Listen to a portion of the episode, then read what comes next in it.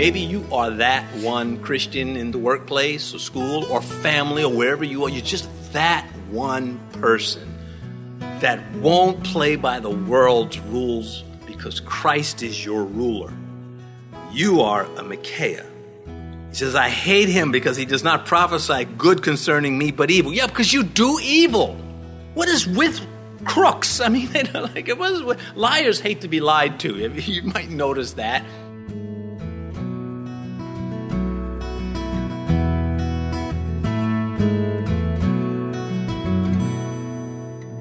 This is Cross Reference Radio with our pastor and teacher, Rick Gaston. Rick is the pastor of Calvary Chapel, Mechanicsville. Pastor Rick is currently teaching through the book of 1 Kings. Please stay with us after today's message to hear more information about Cross Reference Radio, specifically how you can get a free copy of this teaching. But for now, let's join Pastor Rick in the book of 1 Kings, chapter 22, as he begins his message Critical Influences. 22nd chapter of the first book of Kings. Critical influences. Three men stand out in this chapter, each one influenced in a critical way. Ahab the king, we've been talking about this monster. Of course, he's influenced by evil, by hell. He likes it that way. Then there's King Jehoshaphat, a good king but given to folly, is influenced by apparently impetuous uh, ideas, thoughts, responses.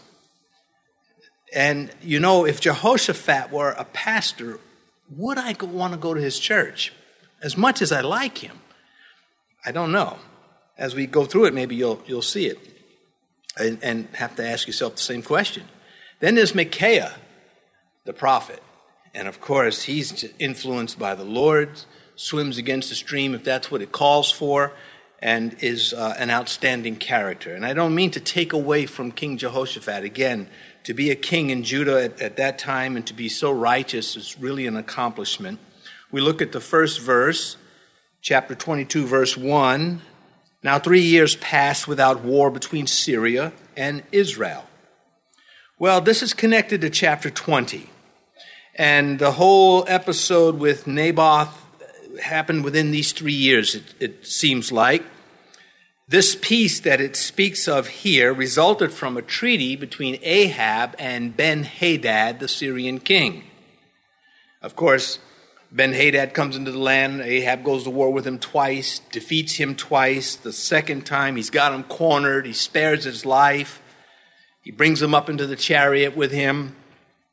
And Ben Hadad, the Syrian king, says, I'm going to return the land that my father took that belonged to the Jews. I'm, I'm going to give that land back.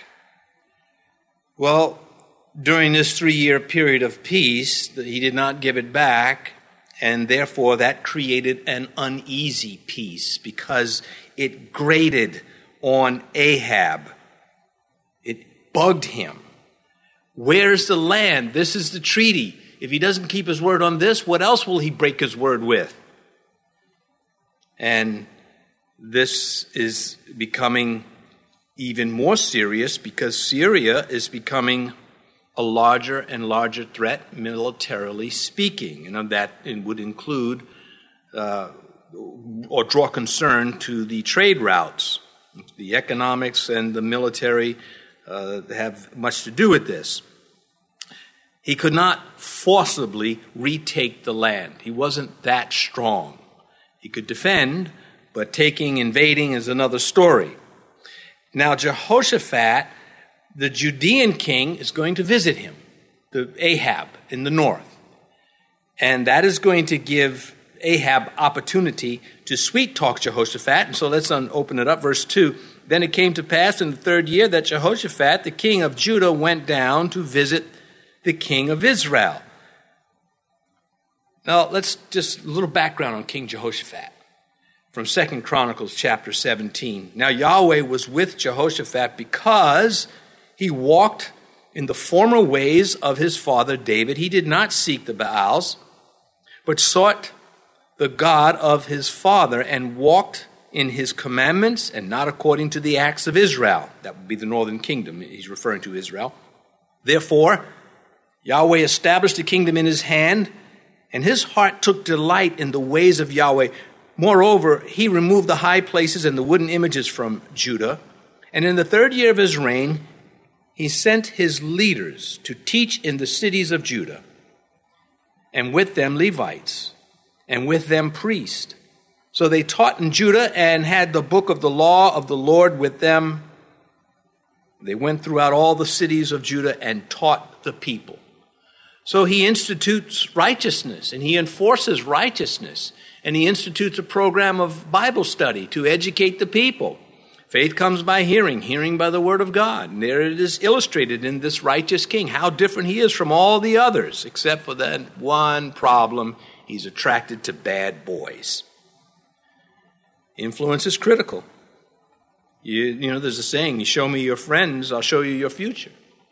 If, you let, if you're dumb enough to let the devil pick your friends, then you are going to suffer consequences that you cannot reverse, more than likely earlier, well, this visit is diplomatic. This good king visiting Ahab, you got to say, didn't, doesn't he know what Ahab was doing to the prophets of God? Does he know what's going on up there with Jezebel? Well, that becomes a big question because his visit to the northern kingdom, the motive was diplomacy. Earlier, he gave his son, Jehoram, to marry Athaliah the daughter, presumably, of Ahab and Jezebel. Certainly Ahab's daughter, but presumably, and she just as bad as Jezebel.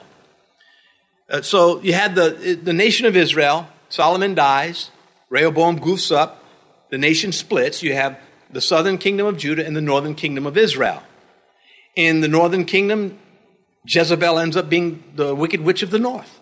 When her daughter marries into the south, she becomes the wicked witch of the south. So Satan's got coverage. He's manning the job.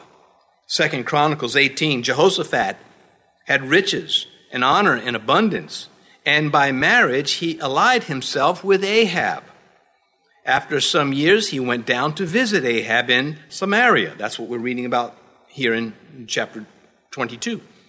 And Ahab killed sheep and oxen in abundance for him and the people who were with him, and persuaded him to go up with him to Ramoth Gilead. And we'll get to that.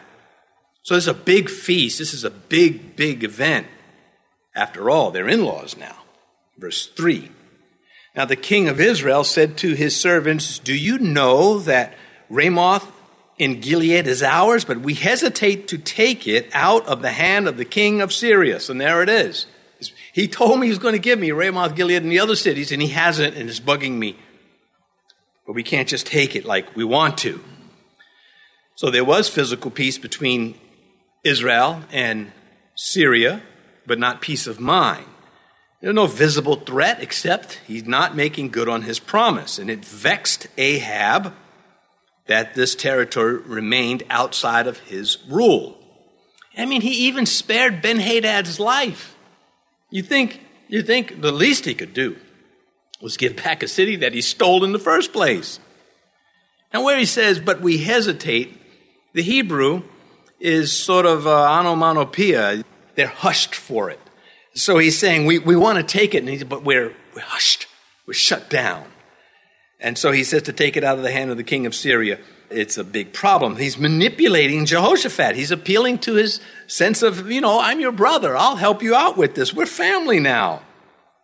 And Jehoshaphat, you know, he's just naive. He's a good guy, but he's just naive and makes these bad decisions when, when these bad boys come up with a good idea. Bad boys coming up with good idea. Well, they ain't really ain't a good idea. He's going to lose, almost lose his life on this one. He's going to lose money on one of the others, and almost loses his life again on a similar campaign with another dingbat king. Verse 4 So he said to Jehoshaphat, Will you go with me and fight in Ramoth Gilead? Jehoshaphat said to the king of Israel, I am as you are, my people as your people, my horses as your horses. So he, he says, you know, hinting is not working with this guy. So I'm going to just come out and say, hey, how about you just come? Jehoshaphat has this enormous army. He's got a million man army. And Ahab knows that. And that the alliance will be, you know, Syria won't be able to stand against the two. At least that's how he's thinking. And so again, he didn't volunteer. I'll have to ask him. Uh, you know, this dramatic speech it was unnecessary by Jehoshaphat. I am as you are, my people as your people. My well, they were all Jewish people, granted, but one was in one kingdom had become um, totally apostate, and the other was struggling not to become apostate. Verse five. Also, Jehoshaphat said to the king of Israel, Please inquire for me the word of Yahweh today. So there's the righteous thing. And, you know, he's born again the, in the Old Testament version. You know, he, his righteousness in his heart. And, he, you know, he just, I, I need to find out what God wants, is Jehoshaphat. Now, they have two different gods. Ahab serves, of course, Baal and whoever else was convenient for him, but not Jehovah, whereas Jehoshaphat does. He's God centered king, even though he has this his judgment is muddled by his emotional attraction to things not detailed for us. So he wants to know what God has to say. Now, Ahab, he could care less what God has to say. In fact, he couldn't care less. He had already been at the bottom. There are some people that they'll ask what the Bible says. They'll ask the pastor, well, what does the Bible say? And really, they don't want the truth. They, they want the blessing. And after a while, they learn just not to ask because they don't want the truth. And so they will skip that step. Um, life is hard for everybody, Christian and non Christian. Again, the flair for understatement of Jesus Christ it rains on the just and the unjust. It's raining anvils sometimes. I mean, he leaves that part out. well, he doesn't because he has made it clear this life is cursed, and it is up to us to swing our way through it to get to the next life where there is no curse. And we who believe, believe it is worth it, and that is where we get our word worship from. God is worth it. Verse 6 Then the king of Israel gathered the prophets together, about 400 men, and said to them, Shall I go to Ramoth Gilead to fight, or shall I refrain? So they said, Go up, for Adonai, the Lord, will deliver it into the hand of the king. Well, we're seeing here that the majority is not automatically right. These 400 men, uh, likely is associated with Jezebel, certainly with Ahab, are false prophets. And they think they can forge the name, the covenant name of Yahweh into their prophecies. But uh, they, again, they are false. And using the generic term for Lord, they're not using the covenant term yet when they said the Lord will deliver it. And they're going to be wrong, of course, because they're just under the influence, that critical influence in the spiritual part of us. It is either under the Lord God Almighty or something else from hell. Verse 7 And Jehoshaphat said, is there not a prophet of Yahweh here that we may inquire of him? See, he can't, he knows these guys are frauds. He's tolerating it because, you know, he's just such a nice guy. He can't say to Ahab, why did I even come up here? Why did I give my son to your, your wicked witch Athaliah? Uh, you know, he doesn't go that way. And that's what I want from him. And, and I'm sure you've got things like you want from me. Uh, we all have that to some degree at some point. I should take back some of that. Anyhow, so he knows better. He's not going to accept these imitation prophets and their counterfeit religion, but he's not going to learn his lesson. Later, we will find him reciting these very same words to another king. Second Kings, chapter 3, verse 11. We'll just take that part. Jehoshaphat said, Is there no prophet of the Lord here that we may inquire of the Lord by him? Yeah, this was at a time where these three kings were dying of thirst. And when Elisha gets there, he's irritated. He said, Look, I, I need some music. Just bring me him seriously. I need a musician. He's got to calm down. He's so, you know, over the top with this. Dumb kings going out to war without water and uh, the righteous. And he says, if it weren't for Jehoshaphat, you'd all be dead. So, uh, anyway, so you meet Christians, they love the Lord, but they just make dumb decisions repeatedly. You are to be patient with them. Verse 8 So the king of Israel said to Jehoshaphat, there is still one man. Now you can hear. He, he, hates, he hates Micaiah the prophet. And so Ahab is speaking, and you can hear it in the ear. This one man. I hate this guy. He's going to say that. So the king, verse 8, so the king said to Jehoshaphat, There is still one man. That's right. There is still one man. And this one man stands up against evil. Anyway, that's not how he means it. Micaiah the son of Imlah, by whom we may inquire of Yahweh. But I hate him because he does not prophesy good concerning me, but evil. And Jehoshaphat said, Let not the king say such things. See again, Jehoshaphat, he's such a good boy. Instead of saying, Look, you better shut your mouth before I do it for you, or something like that.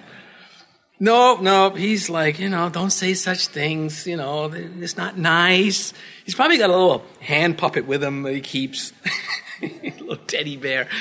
Anyway, I still like him. I mean, he just, he's a, he's an adorable guy.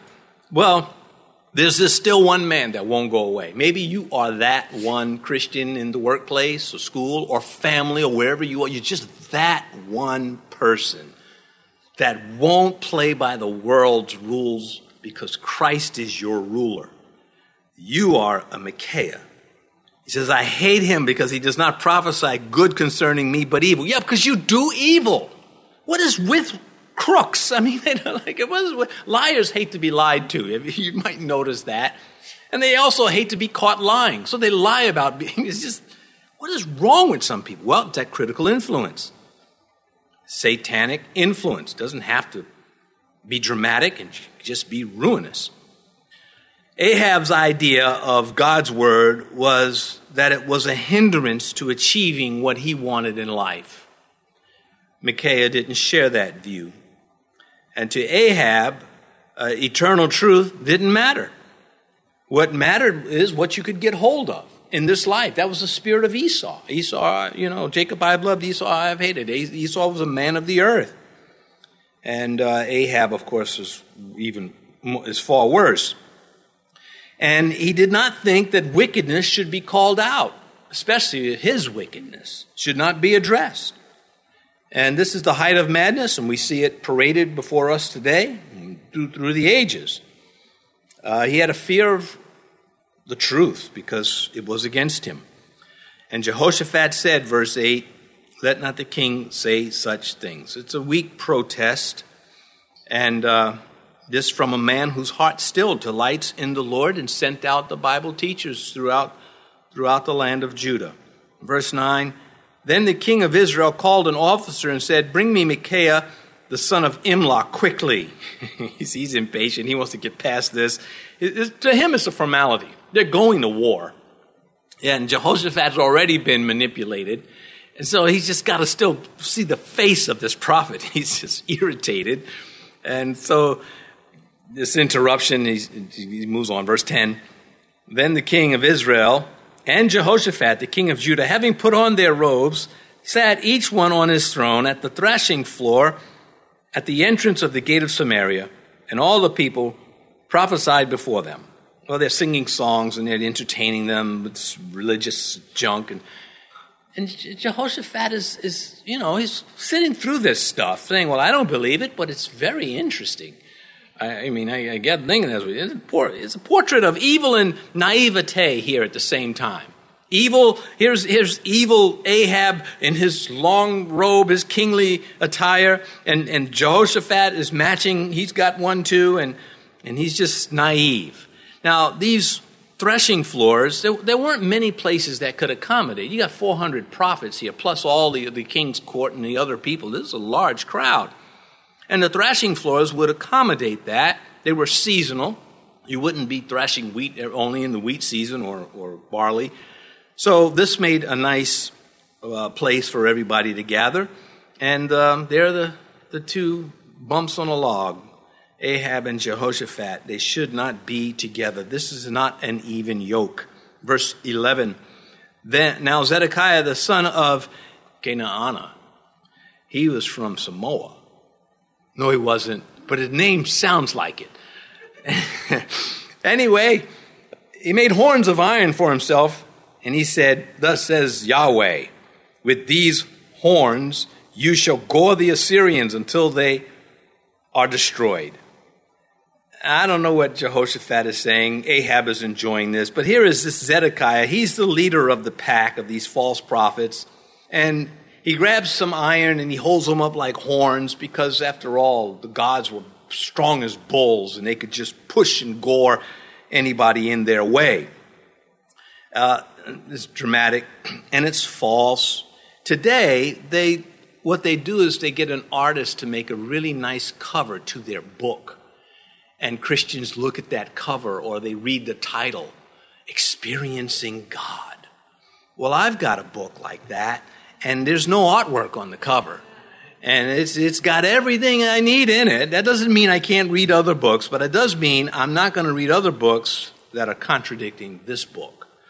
So uh, they still get their iron horns out and tell you what God is going to do, and it's, it's forgery signing his name to documents that he did not author. Well, Jehoshaphat dismisses this. Zedekiah forges the name of Yahweh, and Ahab is just, again, in a hurry to get going with the war. Verse 12 And all the prophets prophesied so, saying, Go up to Ramoth Gilead and prosper, for Yahweh will deliver it into your hand. These are worshippers of Baal, but they think that, you know, gods are interchangeable. I mean, you know, we got the same contact into the spiritual world. Uh, you know, Jesus, Buddha. What's the difference? You're going to find out. Uh, that last, after that last breath you take, you're going to find out the difference, and it's going to be too late. Well, to make a difference, right? Verse 12, verse 13. Then the messengers who had gone up to call Micaiah spoke to him, saying, Now listen, the words of the prophets, with one accord, encourage the king. Please let your word be like the word of one of them and speak encouragement. This is why you will never see me at a city or a county ribbon cutting ceremony. I just, you know, Pastor Rick, could you come up and share some words for everybody? Yes, I can. But you won't ask me again after this one. This is, you know, they're telling him, they're writing him, look, don't offend the king with truth. Whatever you do, lie to him. That's not an offense to this guy. Telling the truth is what offends him. People tell this to churches to this day. Whatever you do, don't tell it like it is. Go with the flow. Don't go with God. Well, not the God of the Bible. Some believe that peace is superior to truth. And God says, no, there is no peace without the truth. James 3:17 but the wisdom that is from above is first pure then peaceable that is the order that it goes in now we have to endure a lot to get these things worked out they're not always instant there's often a process even Jesus endured so many things that um, if he didn't, he just would have wiped everyone out uh, on the bottom line. Anyway, Micaiah the prophet, when he hears the, the, told, listen, don't, don't rock the boat. You know you got a history with the king and it ain't good. Don't rock the boat. Micaiah is unimpressed. The wicked do not impress him. He does not like, wow, if I could be like one of you guys, or I could see the logic behind this. He's not like that at all. In fact, he's going to get his sarcasm going. Verse 14. And Micaiah said, when he finally gets there now, as the Lord, well, he's not there yet. He's telling the deputy who's come to fetch him, as Yahweh lives, verse 14, whatever Yahweh says to me, that I will speak. He's already telling the truth. It makes us remind, uh, mindful of Acts 4.29. Now look on their threats and grant to your servants that with all boldness we may speak your word. Well, there it is illustrated in the Old Testament, almost a thousand years before the apostles spoke it there in Jerusalem. Verse 15, Then he came to the king and the king said to him, Micaiah, shall we go to war against Ramoth Gilead, or shall we refrain? And how do you like my robe? And he answered him, Go and prosper, O, for Yahweh will deliver it into the hand of the king. Verse 16 So the king said to him, How many times shall I make you swear that you tell me nothing but the truth in the name of Yahweh? I love it because, oh no, she'll go, king. Fine. There had to be something, either some dramatic rolling of the eyes, or some mono to something triggered Ahab to know that Micaiah is patronizing him. Thanks for joining us for today's teaching on Cross Reference Radio. This is the daily radio ministry of Pastor Rick Gaston of Calvary Chapel, Mechanicsville, in Virginia. We trust that what you've heard today in the book of 1 Kings has had a lasting imprint on your life. If you'd like to listen to more teachings from this series or share it with someone you know, please visit crossreferenceradio.com. We encourage you to subscribe to our podcast too, so you'll never miss another edition. Just visit crossreferenceradio.com and follow the links under radio. Again, that's crossreferenceradio.com. Our time with you today is about up, but we hope you'll tune in next time to continue studying the Word of God. Join us again as Pastor Rick covers more in the book of 1 Kings on Cross Reference Radio.